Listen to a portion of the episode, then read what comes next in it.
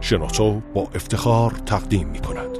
www.shenoto.com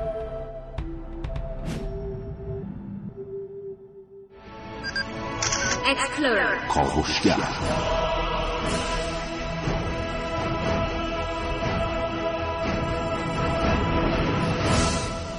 به نام خداوند بخشنده مهربان خانم آقایان دوستان شنونده سلام و صبحتون بخیر.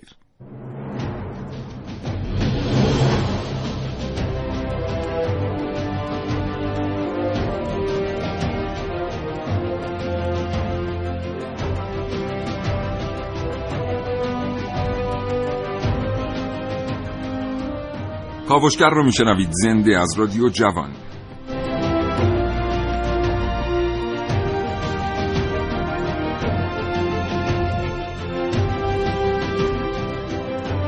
چشماتون رو ببندید و تصور کنید یه روز بعد از در خانه نشسته اید ناگهان صدای خرد شدن شیشه به گوشتون می‌رسه. تشریف می‌برید در اتاق پذیرایی می‌بینید یکی از شیشه ها خرد شده. پایین رو که نگاه می‌کنید می‌بینید پسر بچه با سنگ زده شیشه شما رو شکسته. فردا بعد از دوباره این اتفاق تکرار میشه. همون پسر بچه با یک تکه سنگ یکی دیگه از شیشه های خانه شما رو میشکنه تا اینکه ظرف مدت چند روز شیشه ای برای شما باقی نمیمونه. با خودتون فکر می‌کنید بهترین راه برای مقابله اینه که خانه او رو پیدا کنید و چند تا از شیشه هاشون رو بشکنید بلکه متنبه بشه و دیگه به سراغ خانه شما نیاد. وقتی پرسجو می‌کنید می‌بینید خانه اونها انقدر دوره که باید سه چهار روز در راه باشید تا بتونید برید و برسید و یکی از شیشه ها رو بشکنید. اینجاست که کلا این راه حل رو کنار می‌گذارید.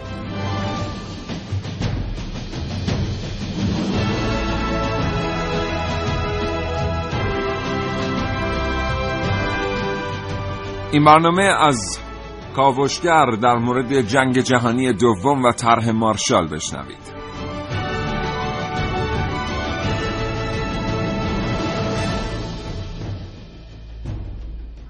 اگر زندگی روزمره فرصت مطالعه کردن رو ازتون سلب کرده این برنامه رادیویی رو از دست ندید. هرچند که در زندگی هیچ چیز جای کتاب و کتاب خواندن رو نمی‌گیره.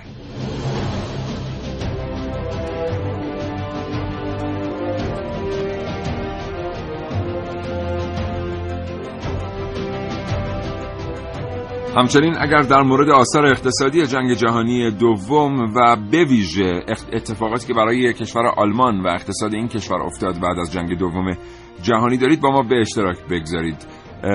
دو بیس هزار و دو بیس پنجاه پنجاه دو تلفن های شما رو دریافت می‌کنن. سی هزار شماره سامانه پیمک گیر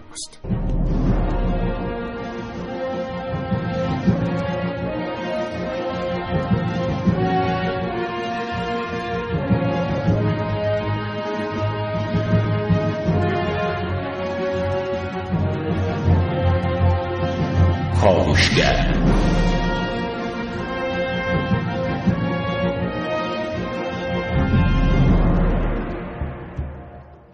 آلمان چطور آلمان شد پس از جنگ جهانی دوم؟ آیا اروپا خودش به تنهایی تونست آثار به مانده از جنگ جهانی دوم رو از بین ببره و با تخریب های اقتصادی مقابله کنه؟ آیا نظام اقتصادی جدیدی که بر اروپا حکم فرما شد طراحی خود اروپایی ها بود و اصلا چطور میشه بعد از جنگ به این بزرگی و بعد از این آثار مخربه به این زیادی یک خطه ای از کره زمین به نام اروپا بشه؟ یکی از موفق ترین نظام های اقتصادی دنیا. اینها و خیلی چیزهای دیگر در کاوشگر امروز.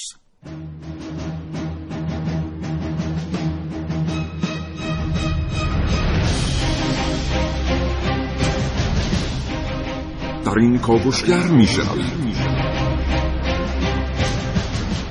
رابطه طرح مارشال و دفاع ایتالیایی با من سعید مولایی.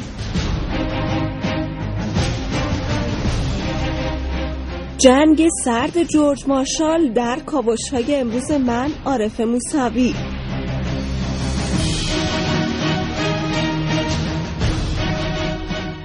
من سیاوش اقدایی دو گفتگو تقدیم حضور شما دوستان خواهم کرد با دکتر عطار استاد دانشگاه امیرکبیر و معاون دانشکده اقتصاد و دکتر علیرضا شیخ استاد دانشگاه مدیریت دانشگاه صنعتی امیرکبیر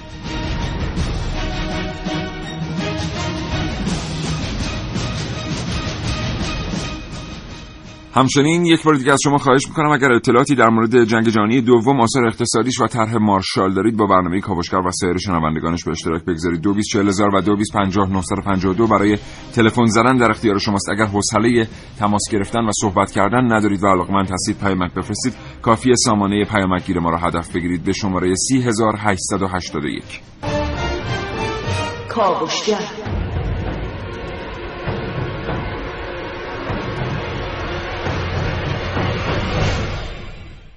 اصلا چی شد که کاوشگر این طرح رو در واقع هدف قرار داده برای اینکه بخواد در موردش صحبت بکنه و این موضوع رو انتخاب کرد؟ یه توضیح خیلی کوتاهی خدمتون ارائه می‌کنم. یه مدتیه که الان ما داریم اظهار نظرهای مختلفی رو میشنویم که در اونها ایران مقایسه میشه با سایر کشورها مثل چین مثل ترکیه مثل آلمان مثل یونان و خیلی کشورهای دیگر که به نظر می‌رسیده در سالهای گذشته نظام اقتصادیشون نظام اقتصادی کارآمدی بوده.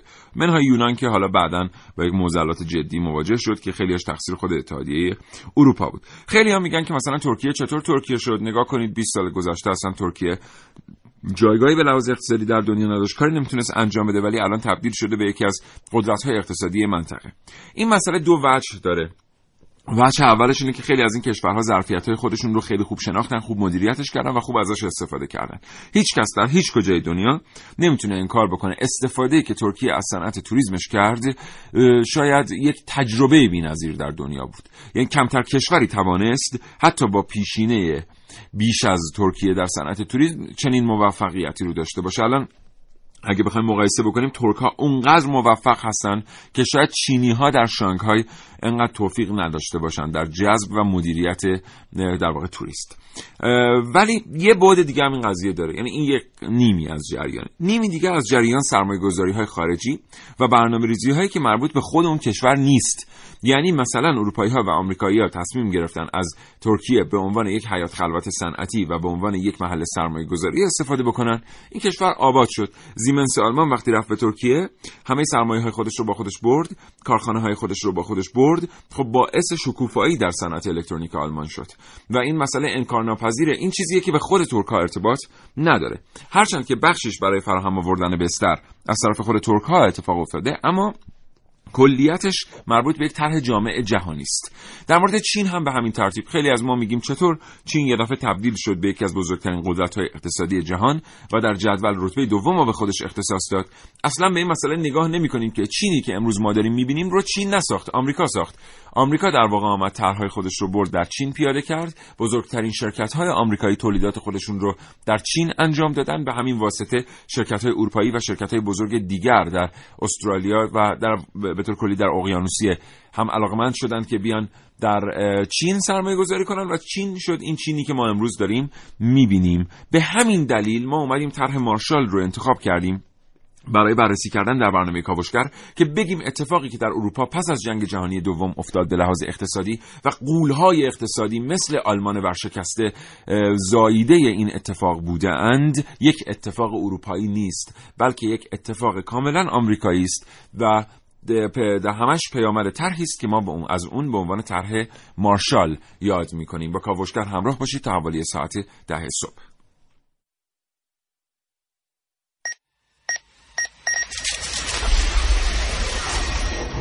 من یک کاوشگرم که کاوش هامو با شیوه های متفاوتی به شما ارائه میدم.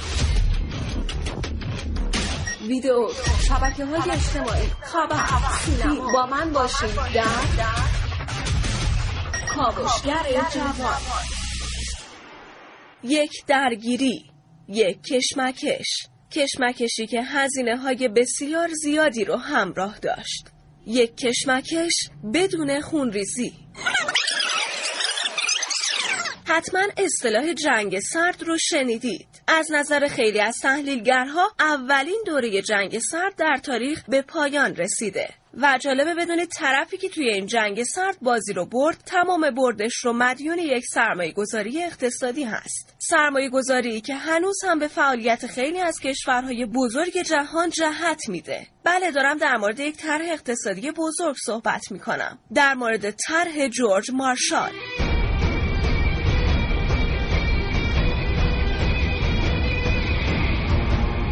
شاید نگاه خیلیا به طرح جورج مارشال تنها یک سرمایه گذاری اقتصادی بوده باشه. یک سرمایه گذاری اقتصادی بلند مدت برای ایجاد روابط تجاری مناسب بین آمریکا و اروپا. اما نگاهی موشکافانه تر باعث میشه به نتایج بیشتری دست پیدا کنیم. بعد از جنگ جهانی دوم آمریکا با شعار صلح طلبی طرح مارشال رو به کشورهای اروپایی ارائه داد. عدهای از کشورهای اروپایی این طرح پذیرفتن اما عدهای کمتر ترجیح دادن که با شوروی هم پیمان بشن. اما سیاست آمریکا برای قانع کردن کشورهایی که این طرح نپذیرفتن جنگ جهانی سوم نبود بلکه جنگ سرد بود. و اینطور شد که شروع طرح مارشال با شروع جنگ سرد یکی شد. یک جنگ سرد علیه شوروی. جنگی که با یک سرمایه گذاری اقتصادی یعنی طرح مارشال تونست شوروی رو به سقوط بکشونه. اون هم بدون هیچ درگیری نظامی. و این نشون دهنده رابطه تنگ و تنگ اقتصاد و سیاست در دنیاست.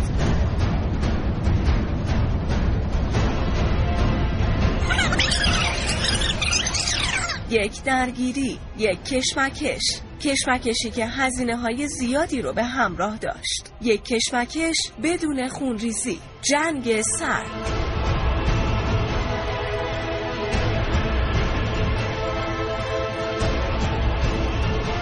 عارف موسوی کابشگر جوان.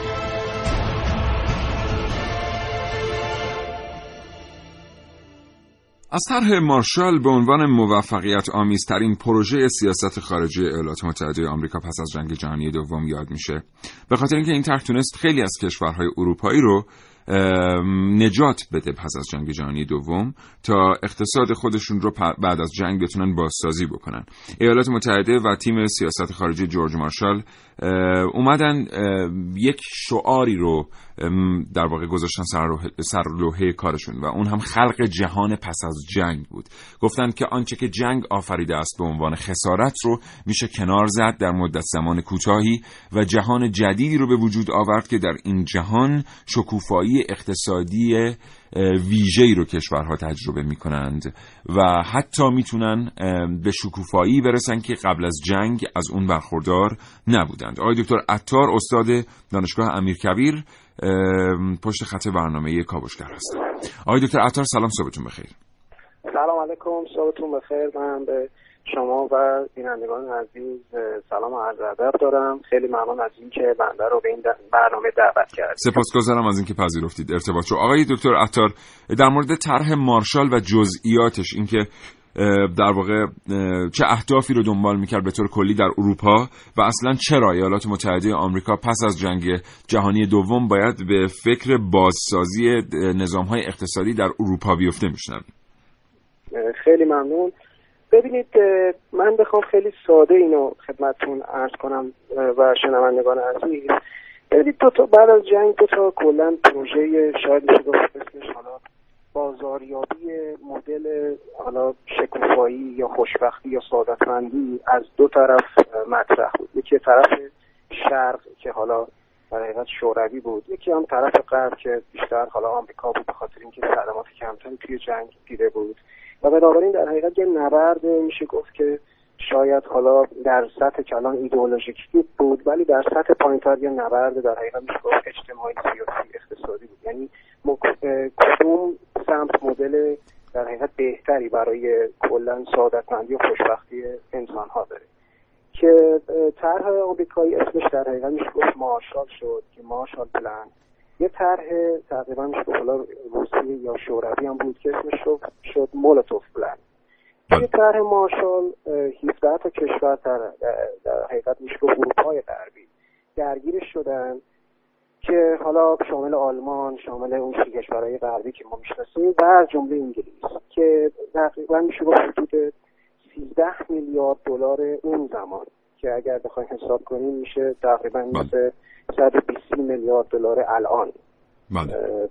یه چنین چیزی در حقیقت میشه گفت اختصاص داده شد برای همین توسعه و پیشرفت اقتصادی سیاسی و اجتماعی کشورهای بلوک غرب بله. همین کارو هم تقریبا میشه گفت بلوک شرق انجام دادن برای حالا کشورهای مثل لهستان چکسلواکی آلمان شرقی بلغارستان و رومانی بله. و بیشتر این بود که مدل حالا میشه گفت که حالا اسمشو بذاریم حالا آمریکایی یا مدل در حقیقت که غربی حالا به آموزش مدل غربی رفاه مدل غربی حاکمیت شرکتی مدل غربی برنامه‌ریزی یا ساختار اقتصادی بیاد در یک حالت تبادل یا معاشرت دو طرفه. یعنی نه اینکه فقط آمریکا بخواد مثلا به آلمان فقط انتقال کالا یا تکنولوژی بده. این معاشرت دو طرفه خواهد بود. آلمان هم به آمریکا در حقیقت گفت انتقال ایده خواهد داشت.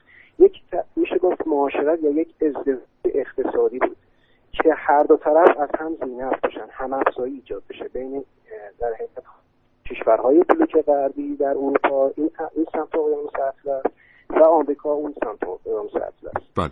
این در حقیقت میشه گفت فلسفه طرح معاشرت. بسیار عالی. خب من در تکمیل فرمایشات دکتر عطار یه چیزی رو اضافه بکنم به در واقع این بحث. اون هم این که از سوی هم ایالات متحده آمریکا به دنبال راهکارهایی میگشت تا اروپا را تبدیل به بازاری برای مصرف کالاهای آمریکایی بکنه. پس از موفقیت دست یافتن طرح مارشال. چون دقیقا می‌تونست یه اتفاق برعکسی بیفته و اون اتفاق این بود که اروپا تبدیل به بازاری برای کالاهای اه، بلوک شرق بشه. و این دقیقا همون چیزی بود که ایالات متحده آمریکا نمی‌خواست. آقای دکتر عطار در این باره از شما میشنویم آمریکا چطور با طرح مارشال بازارسازی کرد؟ ببینید حالا من اینطوری می‌تونم شاید بگم که از چندین جهت یا چندین محور در حقیقت این اتفاق افتاد. یکی از لحاظ اصلا کلا فرض کنیم که مدل آموزش یا مدل اقتصادی. ببخشید مدل در حقیقت دانشگاه. مدل هایی که الان توی آمریکا دانشگاه انجام میشه یعنی آموزش انجام میشه اینا بعد از جنگ خب یه مقدار زیادی سعی شد که اینا این موارد واردات بشه یا انتقال بشه از آمریکا به سمت اروپا. الان ما وقتی نگاه می‌کنیم مدل های دانشگاه حالا من یه مقدار خودم آکادمیک هستم دارم اینو صحبت می‌کنم. مدل های دانشگاه در اروپا خیلی تقریبا خیلی اکثرا شبیه آمریکا هست. مدل های کسب و کار توی اروپا یه مقدار زیادی تقریبا شبیه آمریکا هست. این باعث شد که خب خروجی های اقتصادی آمریکا حالا هر کالایی می‌خواد باشه نمی‌دونم ایده می‌خواد باشه ارزم حضور شما اصلا بانکداری می‌خواد باشه بتونه مشتری اروپایی خودش رو داشته باشه. و حالا البته یه مقداری هم بالعکس. یعنی در حقیقت میشه گفت که به قول شما حالا اون اه، کلمه‌ای که بکنید یه بازار فراتر از آمریکا آمریکا تونست ایجاد بکنه با صادرات ایده های خودش به اونور اقیانوس اطلس. که این کار البته تو کشورهای دیگه هم سعی کرد انجام بده که در حقیقت میشه گفت بازاریابی مدل آمریکایی یا به حالا بهش میگن امریکنیزیشن آمریکا هست. در حالا جاهای دیگه مختلف دنیا که دیگه حالا میشه گفت هم بازارسازی هم بازاریابی در کنارش بود. بسیار سپاسگزارم متشکرم. آقای دکتر ما میگیم که یه بعد عقیدتی داشته طرح مارشال. ولی خود ایالات متحده آمریکا در تمام منابع آورده است. که من زمانی که طرح مارشال رو با جورج مارشال آغاز کردم هیچ زاویه عقیدتی به اتفاقاتی که در اروپا میفته نداشتم. اختلاف بین تحلیل تحلیلگران سیاسی و اقتصادی از طرح مارشال و اظهارات خود طراحان آمریکایی رو چطور میشه توضیح داد؟ ببینید اه، این که ما بگیم که ما با یک کشور تبادل ایده داریم تبادل اقتصادی داریم تبادل فرض کنیم بانکداری داریم برنامه‌ریزی تبادل دانشجو نیروی انسانی و هیچ اتفاق در حقیقت میشه گفت عقیدتی اینجا نمیفته یک کمی اتفاق باورش سخته. به خاطر اینکه بالاخره هر دو طرف رو هم تاثیر می‌ذارن و اون طرف قدرتمندتر تاثیر خودش بیشتر می‌ذاره بر طرف ضعیفتر. پس بنابراین چیزی که هست است که ما اگه بگیم بگیم که مدل بانکداری آمریکایی با مدل بانکداری آلمانی کار کرده و هیچ تاثیر عقیدتی بر نوع نگاه اصلا کلا بانکداری در آلمان نداشته و حالا مدل های حتی فراتر از اون مثل مدل حکومت مداری مدل نمی‌دونم فرض کنیم حالا اقتصادی برنامه‌ریزی آموزشی هیچ تاثیر آمریکا در اون برای اقیانوس اطلس نداشته. یه مقداری به نظر می‌رسه خب این بیشتر به خاطر این است که تطهیر کنند. حالا این در حقیقت برنامه رو که داشتن به قولی که بتونن در حقیقت بگن که مدل حالا شرقیش بیشتر یا حالا مدل شوروی ایدئولوژیکی بوده مدل ما نه فقط اقتصادی بوده و در حقیقت خیلی وارد بله. فضاهای حساسیت ایجاد نمی‌کرد از این طرف هم می‌بینیم که جورج کنان یکی از دیپلمات‌های بلندپایه آمریکایی در مورد طرح مارشال یه جمله خیلی معروفی داره. میگه اروپا در وضعیت آشفته قرار داشت کسی میبایست کاری می‌کرد. اگر مارشال ابتکار, ابتکار عمل را به دست نمی‌گرفت کس دیگری این کارو می‌کرد. این جمله آیا میشه ازش اینطور برداشت کرد که پس از جنگ دوم آمریکایی ها به این نتیجه رسیدن که اگر اونها کنترل اروپا رو به دست نگیرن ممکنه خود اروپا یا قدرت های دیگر مثل شوروی کنترل اروپا رو به دست بگیرن. یعنی اروپا تبدیل شده بود به یک میدان مزمحلی که هر کسی ممکن بود اون رو تصاحب بکنه. من موافقم با جناب علی البته بیشتر شاید کسی دیگری من احساسم این است که بیشتر منظورشون شوروی باشه. بسیار. اونها در حقیقت بتونن اینو به دست بگیرن. آقای دکتر آخرین سوال اقتصاد کنونی آلمان به خصوص چقدر تأثیر پذیرفته از طرح مارشال بعد از گذشت این همه سال؟ من فکر می‌کنم مقدار زیادی. شما اگه آلمان غربی و آلمان شرقی رو با هم مقایسه کنید خب اینا تقریبا شاید بزرگترین پروژه مدیریت تغییر تو دنیا. همین تلفیق آلمان شرقی با آلمان غربی بود. وقتی روزی که اینا می‌خواستن با هم تلفیق بشن با هم در متحد بشن خیلی فرق تو همه چیز فرق داشت. توی اقتصاد فرق داشتن توی نمی‌دونم ارزم بزرگتون آموزش فرق داشتن توی نوع اصلا کالاهای شما ماشین های آلمان شرقی ماشین تو آلمان و ماشین تو آلمان غربی مقایسه کنیم همین مدل هایی که ما خیلی دوست داریم تو آلمان غربی شما می‌بینید هیچ کدوم از خروجی آلمان شرقی نداشت. پس بنابراین و اینا هم خیلی در حقیقت میشه گفت برگرفته از مدل های فکری آمریکا یعنی در حقیقت مدل های اقتصادی آمریکایی بود. که البته خدمتتون بگم خود آلمان غربی یا خود آلمان خیلی خیلی کمک کرد از لحاظ علمی به, آمریکای پس از جنگ. یعنی خیلی از پیشرفت‌های تکنولوژیکی آمریکا مدیون در حقیقت اون پروژه هایی بود که خود آلمان بود و اینها استفاده کردن و بعد در حقیقت پردازشش کردن پرورشش دادن باز دوباره خود آن در تبادل بودن. به نظر من زیاد تاثیر داشت. بسیار سپاسگزارم. جناب آقای دکتر عطار مدرس دانشگاه امیرکبیر. آرزوی سلامتی می‌کنم. براتون خدا نگهدار. خیلی ممنون. خدا نگهدار.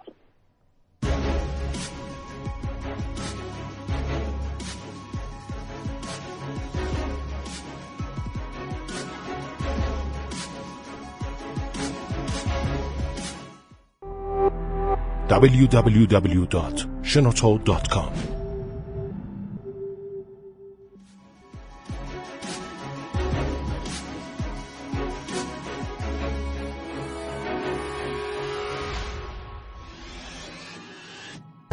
شما در مورد تاثیر اقتصادی جنگ جهانی دوم چی می‌دونید بر اروپا و در مورد طرح مارشال چی شنیدید؟ اطلاعات خودتون رو با کاوشگر و سایر شنوندگانش به اشتراک بگذارید. برای به اشتراک گذاشتن اطلاعاتتون کافیه تماس بگیرید با دو شماره تلفن 224000 و 225952 اگر حوصله تلفن زدن و صحبت کردن با رادیو رو ندارید می‌تونید سامانه پیامگیر ما رو هدف بگیرید به شماره 30881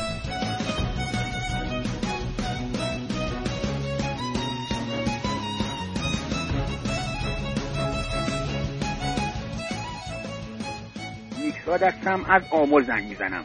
دولت آلمان بعد از جنگ جهانی دوم یه شکست فاحشی که خورد هی اسکناس چاپ کرد. به دولت آلمان گفتن این همه اسکناس چاپ می‌کنی پشتیبانش چیه؟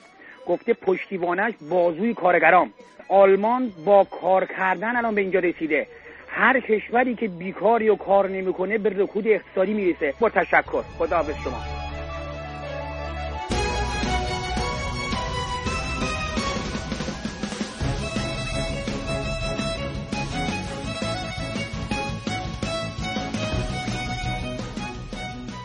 یکی از کارهایی که آلمانی ها در جنگ جهانی دوم انجام دادن احداث اردوگاه آشویتس بود در کشور لهستان که این اردوگاه بسیار اردوگاه مخوف و حداقل روزانه 7 تا خودکشی داشتش یکی از اتفاقات جالبی که در این اردوگاه افتاد نجات یافتن یکی از نویسنده‌های مشهور امریکا بود به اسم فرانکلین اگر اشتباه نکنم. به خاطر ارتباط خوبی که تونست با آلمانی ها برقرار کنه در واقع زندگیشو نجات داد. و اخیرا خبری که من در مورد هیتلر شنیدم که ایشون زنده بوده و در همون اواخر جنگ و شکست آلمان از رو- روسیه به صورت کاملا مخفیانهشون گریختن به کشور برزیل و در سن 92 سالگی در اونجا از دنیا رفته فتحی هستم. خدا نگهدار.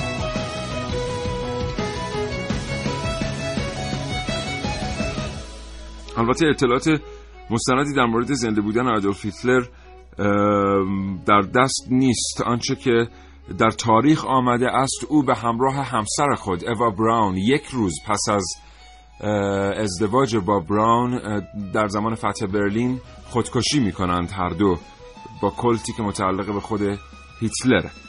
ما نمی‌دونیم که زنده بوده یا نه ولی همچنان منتظر هستیم که در مورد اطلاعات شما بشنویم از تاثیرات اقتصادی جنگ جهانی دوم بر اروپا.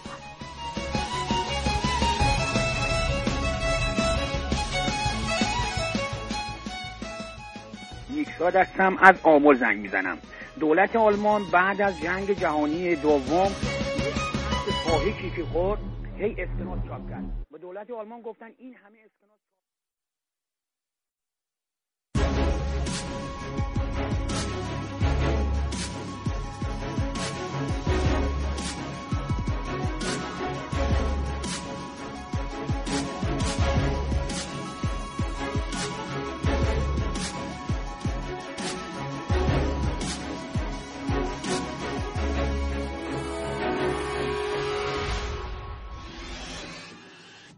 در دنیای امروزی و اساسا در دنیای بین الملل اگر احیانا به یک پریده مثل اقتصاد ما نگاه کنیم باید اینو به عنوان یک قطعه از یک جورچین و یا پازل در کل جهان و در صحنه بین الملل بشناسیم. طبیعتا برای گذاشتن قطعه جورچین در این پازل و از جمله قطعه اقتصاد حتما باید در نظر داشته باشیم که سایر قطعاتش هم باید در سر جای خود و به هنگام قرار گرفته باشه. به صرف داشتن اقتصاد نیست که ترکیه می‌تونه همه توریست های دنیا رو جذب کنه. حتما یک موارد دیگری از نظر سیاسی فرهنگی اجتماعی و غیره و یک حالت مقبولیتی در بین بقیه که البته حالا راه حق هستی و یا نه قطعا اون بحث دیگریه. باید وجود داشته باشه که در اون صورت اقتصاد ترکیه شکوفا میشه و یا اقتصاد چین. آریابان از تهران. متشکرم آقای آریابان ممنونم. نمی‌دونم بازم تلفن داریم؟ نه خب خیلی خوبه. من یه چیزی در مورد طرح مارشال بگم که باید حتما در مورد طرح مارشال ما بدونیم که در قاره اروپا خب یه سری قدرت ها وجود داشتن. خیلی هم می‌پرسن که خب چطور اروپا یک میدان جنگ بود و چطور تبدیل شده بود به یک در واقع ارز مزمحل که هر کسی بیاد کنترلش رو به دست بگیره در حالی که انگلستان مثلا در اروپا بود فرانسه در اروپا بود. درسته که بعد از جنگ جهانی دوم اینا کاملا توان اقتصادی خودشون رو از دست داده بودن. ولی همچنان اینا متحدین ایالات متحده آمریکا بودن و این در شرایطی بود که جنگ رو برده بودن. طرف برنده جنگ بودن و اتفاقا به لحاظ جغرافیایی هم در قاره اروپا واقع بودن. اما واقعیتی که وجود داره اینه که اوضاع دیگر کشورهای اروپا به غیر از آلمان هم همچی بهتر از آلمان نبود. انقدر این کشورها به هم نزدیک بودند و انقدر جنگ در این یک سال آخر خودش شدت گرفته بود در اروپا که تقریبا تمام صنایع و کارخانجات لهستان، ایتالیا، انگلستان، نروژ و فرانسه از بین رفته بودند.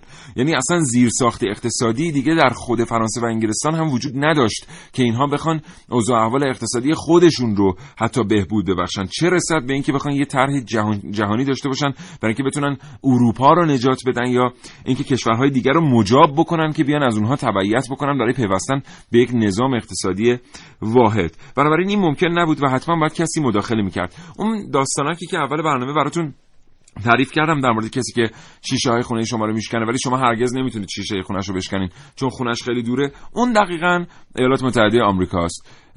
به خاطر اینکه انقدر به لحاظ جغرافیایی از اروپا دور بود که به همه حمله می‌کرد. به خاطر استقرارش در کشورهایی مثل انگلیس و فرانسه ولی هرگز کسی نمی‌تونست به اون حمله کنه.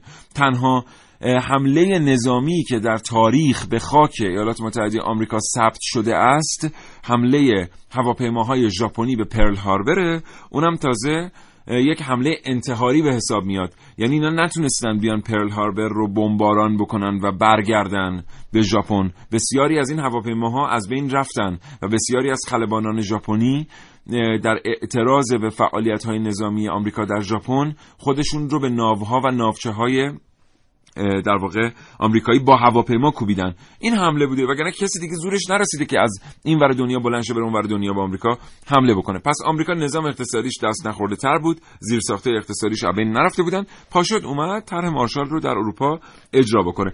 اما این آقای مارشال اصلا کی بود و زیر ساخت های فکریش چی بودن؟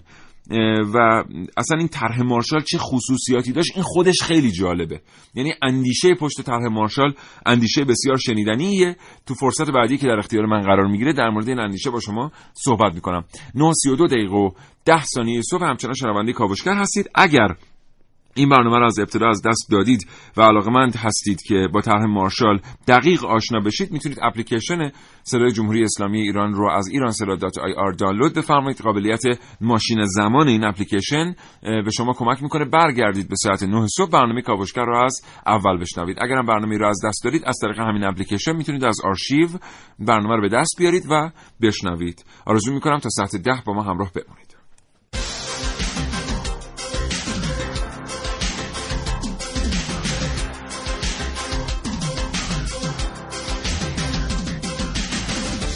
بله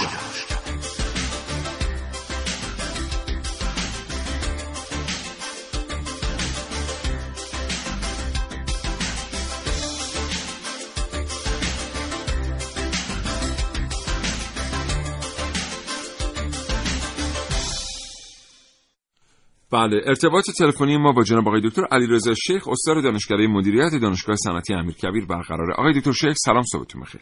سلام صبح شما بخیر. عرض ادب و احترام خدمت شما و شنوندگان عزیز حالا احوالتون خوب آقای دکتر؟ خیلی ممنون. متشکرم از دعوتتون. سلامت باشید. متشکرم از اینکه ارتباط پذیرفتید. آقای دکتر شیخ ما می‌بینیم که جورج مارشال میاد با گروه سیاست خارجی آمریکا طرحی رو میاره به اروپا به اسم طرح مارشال. آمریکا سرمایه گذاری کلانی می‌کنه برای اینکه بتونه دنیای پساجنگ رو بسازه در اروپا. ولی پس از گذشت نیم قرن می‌بینیم که یک اقتصاد مستقل در اروپا ایجاد میشه که این اقتصاد رو دیگه نمیشه کاملا یا اکیدن وابسته به اقتصاد ایالات متحده آمریکا دانست. آیا کنترل شرایط اقتصادی اروپا از دست ایالات متحده آمریکا خارج میشه که اروپا به اینجا می‌رسه یا نه؟ تاریخ انقضای طرح مارشال تا همین تاریخ بوده. از کنم خدمتتون که طرح مارشال رو وقتی ما نگاه تاریخی بهش داریم می‌بینیم که هنوز در رد پای از به قول معروف اون دی ای اولیه طرح مارشال در همین امروز اروپا و در وضعیت فعلی اروپا هم قابل بررسی و مشاهده هست. به نوعی طرح مارشال سنگ بنای خیلی از اتفاقات مدرن و جدید اتحادیه اروپا رو تشکیل داده. اینکه بگیم همه چیز تحت تاثیر اون بوده و یا نه به کلی این طرح مارشال از بین رفته یه مقدار فکر می‌کنم ساده سازی قضیه باشه به عنوان نمونه اگر شما دقت بکنید بله. آمریکا در طرح مارشال سه تا حوزه رو پیش می‌بره که ما همین امروز هم شاهدش هستیم بلا فاصله پس از پیاده سازی طرح مارشال سازمان همکاری های اقتصادی اروپا اصطلاحا OECD شکل می‌گیره بله. که بعدا سنگ بنای به قول معروف یک ورژن جدیدش به صورت اتحادیه اروپا خودشون نشون میده. و یا بحث پیمان گات رو ما داریم که بلا فاصله بعد از پیمان طرح مارشال پیاده سازی میشه که به نوعی سیاست های تعرفه مورد نظر آمریکا رو پیاده سازی می‌کنه. به نوعی برداشتن دیوارهای حمایتی تعرفه پس از پیمان گات شکل می‌گیره که امروز هم WTO به نوعی ورژن تکاملی یافته همون پیمان گات هست. بله. و یا مثلا بحث پیمان آتلانتیک شمالی دقیقا چند سال بعد از طرح مارشال شکل می‌گیره که هنوزم یکی از بازیگرهای اصلی بحث اروپا هستش. بله متشکرم. آقای دکتر چرا میگن اگه طرح ترومن شکست نمی‌خورد طرح مارشال هرگز نمی‌تونست فرصت ارز اندام پیدا کنه؟ طرح مارشال از سیاست های سیاست خارجی آمریکا در زمان دولت ترومن هست. و آقای مارشال خب وزیر امور خارجه وقت بود که همان زمان در دانشگاه هاروارد این طرح رو بله. پرزنت کرد و عرضه کرد به دنیا. ولی خب من سوال شما رو به این ترتیب ادامه میدم که چی شد که اروپا بعد از طرح مارشال هر کدوم به راه خودشون رفتن. و این حرف کاملا درسته. درسته که طرح مارشال یه سنگ بنای اقتصادی سیاسی نظامی در اروپا به خصوص اروپای غربی پایگذاری کرد. اما بعد از اون وقتی ما نگاه به سرگذشت کشور اروپایی می‌کنیم می‌بینیم هر کدوم از اینها به نوعی ورژن متناسب با خودشون رو بعد از یه مدت پیدا کردن. مثلا ما کشورهای دانمارک سوئد ارزم بزرگتون که نروژ رو می‌بینیم و ایسلند که به سمت سیستم های دولت های حمایتگر رفتن. یا وضعیت یونان رو وقتی می‌بینیم و, و یا حتی ترکیه بعد از طرح مارشال به شدت ملتهب و پرنوسان ظاهر شدن از لحاظ اقتصادی. البته خب انگلستان و فرانسه که بیشترین درصد از دریافتی طرح مارشال رو داشتن هم تقریبا ورژن های خودشون رو تونستن بعد از چند سال بله. پیاده سازی کنن. من فقط یه در مورد سوالی که قبلا از آقای دکتر پرسیدم در تکمیل فرمایشات ایشون یه چیزی بگم. ما یه چیزی در دنیا داریم به اسم دکترین ترومن. دکترین ترومن می‌گفت که در سال 1947 هم ترومن این رو گفت. گفتش که در واقع الان دنیا به دو بخش تقسیم شده کشورهای آزاد و دموکراتیک. و کشورهایی که اصولا غیر دموکراتیک هستن و کمونیستن. و آمریکا به تمام کشورهایی که مخالف کمونیسم هستند و می‌خوان برای آزادی قیام کنن کمک مالی می‌کنه. ترکیه و یونان مثلا کلی پول از آمریکا گرفتن برای اینکه در مقابل کمونیسم بیستند بعد از جنگ جهانی دوم. ولی بعد از اینکه این دکترین ترومن اومد و منجر به جنگ کره شد. کلا این دکترین شکست خورد و آمریکایی ها به این نتیجه رسیدن که به یه طرح بهتری احتیاج دارن برای اینکه بتونن قلب دنیا اروپا رو کنترل بکنن. اینجا بود که مارشال توانست فرصت ارزندام پیدا بکنه. آقای دکتر ما بعضی وقتا در مورد اقتصاد آلمان که صحبت می‌کنیم میگیم که آلمانی ها آلمان رو ساختند. از هان آلمانی آلمان رو ساخت خب به هر حال ما تئوری بزرگترین تئوریسین های اقتصادیمون حد فاصله سال 1930 تا 1950 بازه ای که عوارض جنگ اول و کل جنگ دوم رو در بر می‌گیره آلمانی هستند. همیشه منصوب به آلمانی ها می‌دونیم. آیا این طرز تفکر درسته؟ این زاویه دید علمیه. با توجه به اینکه الان می‌دونیم خیلی اتفاقاتی که در آلمان افتاد رو ایالات متحده آمریکا در اقتصاد آلمان و صنعت آلمان رقم زد. حد زیادی من موافق این حرف هستم. به دلیل اینکه وقتی با عدد و رقم به این قضیه نگاه می‌کنیم می‌بینیم میزان پولی که آلمان در طرح مارشال از تقریبا اون 14 میلیارد دلار دریافت کرده کمتر از 5 درصد کل اون بودجه بوده. در, در حالی که بیش از 40 درصد اون بودجه به متحدان آمریکا مانند انگلیس و فرانسه اختصاص داده شده. و همونطور که شما گفتین به خصوص بعد از جنگ جهانی دوم آلمان اقتصاددان های بزرگی رو به دنیا معرفی کرد که اینا ورژن های جدیدی از اقتصاد رو که تا حد زیادی اشکالات اقتصاد کاپیتال رو گرفته بود و توریزه می‌کرد که برطرف کنه هم به دنیا معرفی کردن. که از معروفترین اونها مدرسه اقتصاد فرانکفورت هستش بله مکتب فرانکفورت رو اصلا مکتب, مکتب انتقادی فرانکفورت بوده که تا امروز هم بسیار مؤثر قوی و اثرگذار عمل کرده. بله. پس شما معتقد هستید که همچنان تا حدی درسته که ما بگیم بخشی از آنچه که امروز اقتصاد آلمان هست رو در سالهای پس از جنگ جهانی دوم خود آلمانی ها ساختند.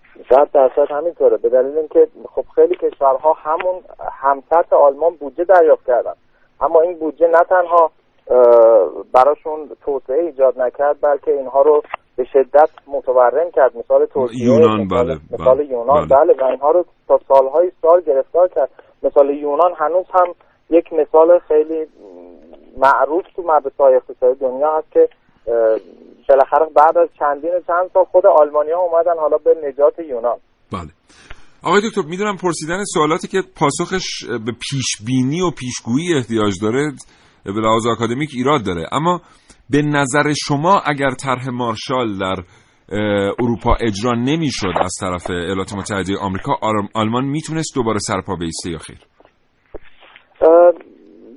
فکر می‌کنم جواب این سوال بیشتر مثبت باشه تا منفی در اینکه ما خیلی کشورها همون مثال ژاپن که شما مثال زدید خب اینها دشمن آمریکا بودن و ویران شدن توسط آمریکا و یک دلار هم از آمریکا نتونستن قرامت بگیرن نتونستن بودجه بازسازی بگیرن.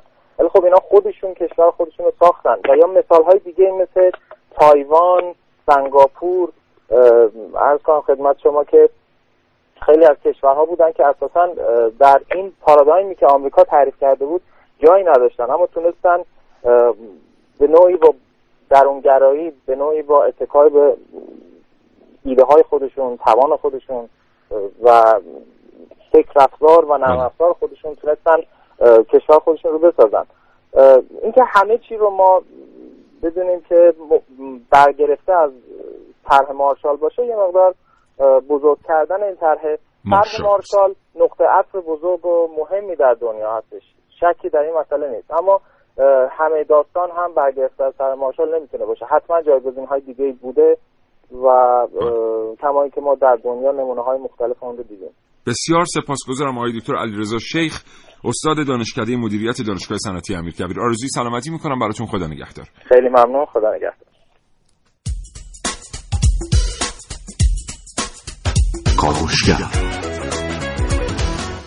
سلام. آقا من دیدم با توجه به حساس شدن لیگ برتر خودمون چه خوبه که برنامه که امروزم و یه خورده فوتبالی ببندم. اصلا چه نیازی است برم اروپا تا بخوام راجع به طرح مارشال حرف بزنم؟ نه که نتونم ها نمی‌خوام اصراف شه. تازه اونم به 60 70 سال پیش اروپا. اصلا آقا من یه گوشه خیابون با یه قوطی نوشیدنی فوتبال بازی کنم و طرح مارشال رو واسه خودم تئوریزه کنم از همه این کارا راحت تره. ایتالیایی ها با شکست در جنگ جهانی دوم و نابودی بسیاری از صنایع وزیرساخت های کشورشون وضعیت نامطلوبی رو تجربه می‌کردن. هرچند که الان هم پس از چندین و چند دهه اقتصاد ایتالیا چندان وضعیت مناسبی نداره و هیچ وقت نتونست به سطح اول دنیا برگرده ولی طرح مارشال کمک زیادی به نوسازی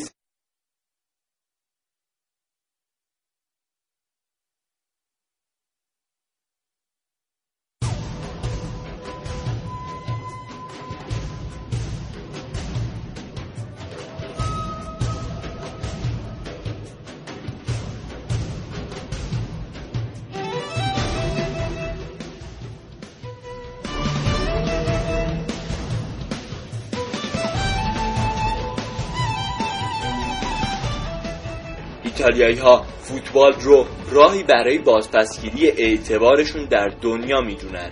شاید بهترین بازیکنان دنیا ایتالیایی نباشن. شاید حتی اگه بخوایم تک تک نگاه کنیم بازیکنان خیلی تیم ها از ایتالیایی ها بهترن. ولی چون ایتالیایی ها بسیار زیرکن و با نقشه فوتبال بازی می‌کنن خیلی وقتا نتیجه رو کسب می‌کنن. ایتالیایی ها در بازی مالکیت توپ و زمین رو کاملا در اختیار حریف قرار میدن. خودمونیش یعنی چیزای بی اهمیت رو به حریف میدن. شاید مثل همون کاری که آمریکا در طرح مارشال انجام داد. یعنی آمریکا پول و حمایت زیادی از صنایع ایتالیا انجام داد تا خوب رشد کند و با این روش عملا تونست از نفوذ کمونیست در اروپا جلوگیری کنه. اما یادمون نره بازیکنان ایتالیایی خیلی صبورن وای میستن تیم حریف تا دلش می‌خواد حمله کنه. حمله کنه و اونا در تمام این مدت از دروازشون دفاع می‌کنن تا اینکه بازیکنان ایتالیا در تمام اون مدت که داشتن دفاع می‌کردن در فکر حمله بودن. حتی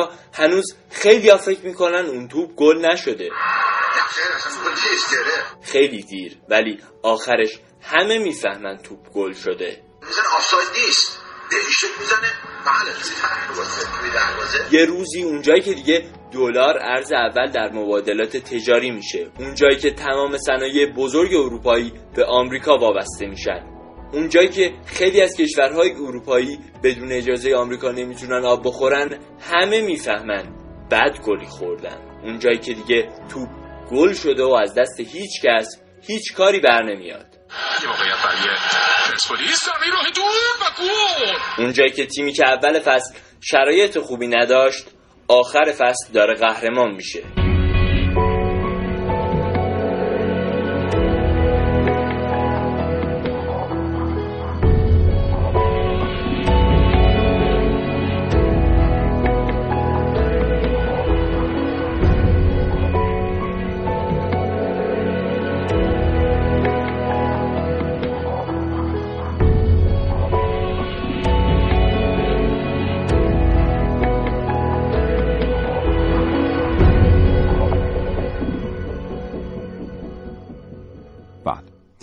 خب بریم سراغ اینکه اصلا پشت طرح مارشال چی بود و چرا جالب این طرح. این آقای مارشال اومد گفتش که ما باید مراقب باشیم چند تا اتفاق در اروپا نیفته. یکی اینکه یه نظام اقتصادی مستقلی آنچنان تشکیل نشه که بعدا بتونه مقابل نظام اقتصادی آمریکا بیسته. دوم اینکه یه محیطی فراهم نشه که فاشیزم و ناسیونالیزم یعنی در واقع نجات پرستی و مکاتبی که نجات پرستانه هستند بتونه در نهایت در اروپا دوباره رشد کنه. و اومد یه تئوری رو ارائه داد در بهار بهار 1947 گفتش که آدمی که رفاه می‌خواد و یا دست کم فکر می‌کنه می‌تونه برای رفاه تلاش کنه الزاما نباید تمامیت خواه باشه. یعنی چی؟ نازی ها می‌گفتن ما رفاه می‌خوایم ولی تمامیت خواه هم هستیم. کل دنیا باید آریایی بشه کل دنیا باید نازی بشه. اگر کسی از این نژاد نیست باید از بین بره. باید در کوره ها سوزانده بشه باید تیرباران بشه باید بمباران بشه شهرهایی که در اونها ساکنینی زندگی می‌کنن که نازی نیستن و تازه اگر کسی هست از همین نژاد که با تفکر نازیستی مخالفه او هم باید کشته بشه چون اون هم یک انگل همزاده. بنابراین رفاه می‌خواستند ولی تمامیت خواه بودن دنیا رو می‌خواستند برای نازی بودن. مارشال گفت الزاما دلیل رفاه خواستن تمامیت خواهی نیست. ممکنه یه سری آدمایی رو در دنیا بشه تربیت کرد و ساخت یک جریان فکری رو به وجود آورد که آدمها درش رفاه بخوان درش امنیت بخوان درش امکانات اجتماعی بخوان ولی تمامیت خواه نباشن. هیچ وقت دلشون نخواد مرزهای کشورشون رو گسترش بدن یا اینکه نژادشون رو مثلا نژاد برتر بدونن و اینها. بنابراین اینا شد زمینه های فکری طرح مارشال. یعنی ما که فکر می‌کنیم این کاملا هم اقتصادی بوده نه کاملا هم اقتصادی نبوده. خیلی عذرخواهی می‌کنم دوستان شنونده. شما از ساعت نه دارید گرفتگی صدای من رو تحمل می‌کنید. خیلی خیلی عذرخواهی می‌کنم ازتون بابت اینکه امروز با شرایط مناسبی نتونستم بیام پشت میکروفون. خلاصه این طرح مارشال با این دو تا انگیزه یعنی یکی اینکه بخواد جلوی ظهور دوباره فاشیزم و ناسیونالیزم رو در اروپا بگیره و دوم اینکه بخواد محیطی فراهم بکنه که اروپا نتونه هرگز صاحب یک نظام اقتصادی مقتدر قدرتمند تر از ایالات متحده آمریکا بشه آمد کار خودش رو در اروپا آغاز کرد. بعدا یک مایهی هم به طرح مارشال اضافه شد و اون پیاده سازی الگوی سرمایهداری لیبرال آمریکایی در واقع در اروپا بود که بعدا خب خود این رو اقتصاد آمریکا خیلی تاثیر گذاشت و با آمریکایی ها کمک کرد تا از قدرت کشورهای اروپایی و از تکنولوژی اونها و از خلاقیت اروپایی ها بتونن به عنوان پیشران اقتصادی در پیش بردن اهداف اقتصادی خودشون کمک بگیرن. در نهایت طرح مارشال طرحی بود که بخش اعظمی از آنچه که در اروپای امروزی می‌بینیم زاده این طرحه. حالا خیلی ها میگن که نه اصلا اگر طرح مارشال نبود هم اروپایی ها به جای می‌رسیدن یا نمی‌رسیدن این واقعا قابل پیش بینی نیست الان. ولی خب ما صحبت یک کارشناس رو داشتیم که به هر حال معتقد بود اگر طرح مارشال اجرا نمی‌شد هم خیلی از این کشورها می‌تونستن با اتکاب مدل های مثل مدلی که ژاپن بهش در واقع تکیه کرد به جایی برسن. البته ما اینم باید بگیم که ژاپن هم از ایالات متحده آمریکا کمک دریافت کرد. یعنی بعدا پس از اینکه شکست رو پذیرفت در جنگ جهانی دوم پس از بمباران هیروشیما و ناکازاکی آمریکا برای او محیطی فراهم کرد در دنیا که بتونه به لحاظ اقتصادی رشد کنه. بیاین مقایسه کنیم اگه قبول ندارید. ببینید ما هم درگیر 8 سال دفاع مقدس بودیم. در این 8 سال که در واقع یک جنگ بین الملل بود ده کشور رسما در مقابل ما می جنگیدند ما تحریم بودیم. سیم خاردار مثلا به کشور ما نمی اومد چرا؟ چون تحریم بودیم و قاعدتا ما نباید این جنگ رو می بردیم حالا این جنگ به هر ترتیبی به پایان رسید. در پس از 8 سال دفاع مقدس. هیچ کشوری در دنیا حاضر نشد محیطی رو فراهم بکنه که ما آسیب‌های جنگ رو بتونیم کنار بزنیم و دنیای پسا جنگ خودمون رو بسازیم. در صورتی که همین محیط برای کشور ژاپن فراهم شد. شما تشریف ببرید در تاریخ صنعتی ژاپن ببینید کجا ژاپن محصولی رو تولید کرده اجازه ندادن در بازار بین الملل بفروشه تحریمش کردند یا کجا به خرید مواد اولیه احتیاج داشته اما اجازه ندادند این مواد اولیه رو بخره. ژاپنی که به لحاظ تکنولوژی خب اصلا احتیاجی به توصیف نداره. ولی ما تمام این تحریم ها رو داشتیم. الان سی و اندی ساله که می‌خوایم نمی‌دونم از روان کننده های صنعتی بخریم مشکل داریم. می‌خوایم قطعات هواپیما بخریم مشکل داریم. می‌خوایم لوازم تحریر بخریم مشکل داریم. فقط گوشی تلفن همراه مشکل نداریم. از اون ور می‌خوایم بفروشیم مشکل داریم. بعد اون وقت ما هم میایم میشینیم میگیم که آقا نگاه کنید مثلا آلمانیا کشور خودشون رو اینجوری ساختن. گفتم یک بخشیش مدیریت درست منابع شناخت ظرفیت هاست. مثل عملکرد خوب ترکیه در استفاده از ظرفیت توریسمش. ولی یه بخشیش هم واقعا بازارسازی جهانیه. ما نمی‌تونیم انکار بکنیم که بالغ بر 40 درصد رشد اقتصادی ترکیه مربوط به سرمایه گذاری های خارجی است که اصلا ترکیه هرگز اونا رو دعوت نکرد. اونا ترکیه را هدف گرفتن. ولی کشور ما همواره مورد تحریم بوده. و دکترین ما اصلا اصولا تو دنیا نباید رشد می‌کرده و باید جلوش گرفته می‌شده. خب به همین دلیل که هیچ وقت هم برامون فرصت رشد اقتصادی در عرصه بین الملل به این ترتیب فراهم نشده. بنابراین ما قابل مقایسه نیستیم. نه با چین نه با ژاپن نه با آلمان نه با لهستان نه با یونان نه با ترکیه. با هیچ کدوم اینا ما قابل مقایسه نیستیم. چون اصلا شرایط بین الملل رو نداشتیم. آخه فرصت همون شد. متشکرم تا این لحظه ما رو شنیدید. من اصلا حواسم به ساعت نبود. تا فردا 9 صبح تندرست باشید. خدا نگهدار.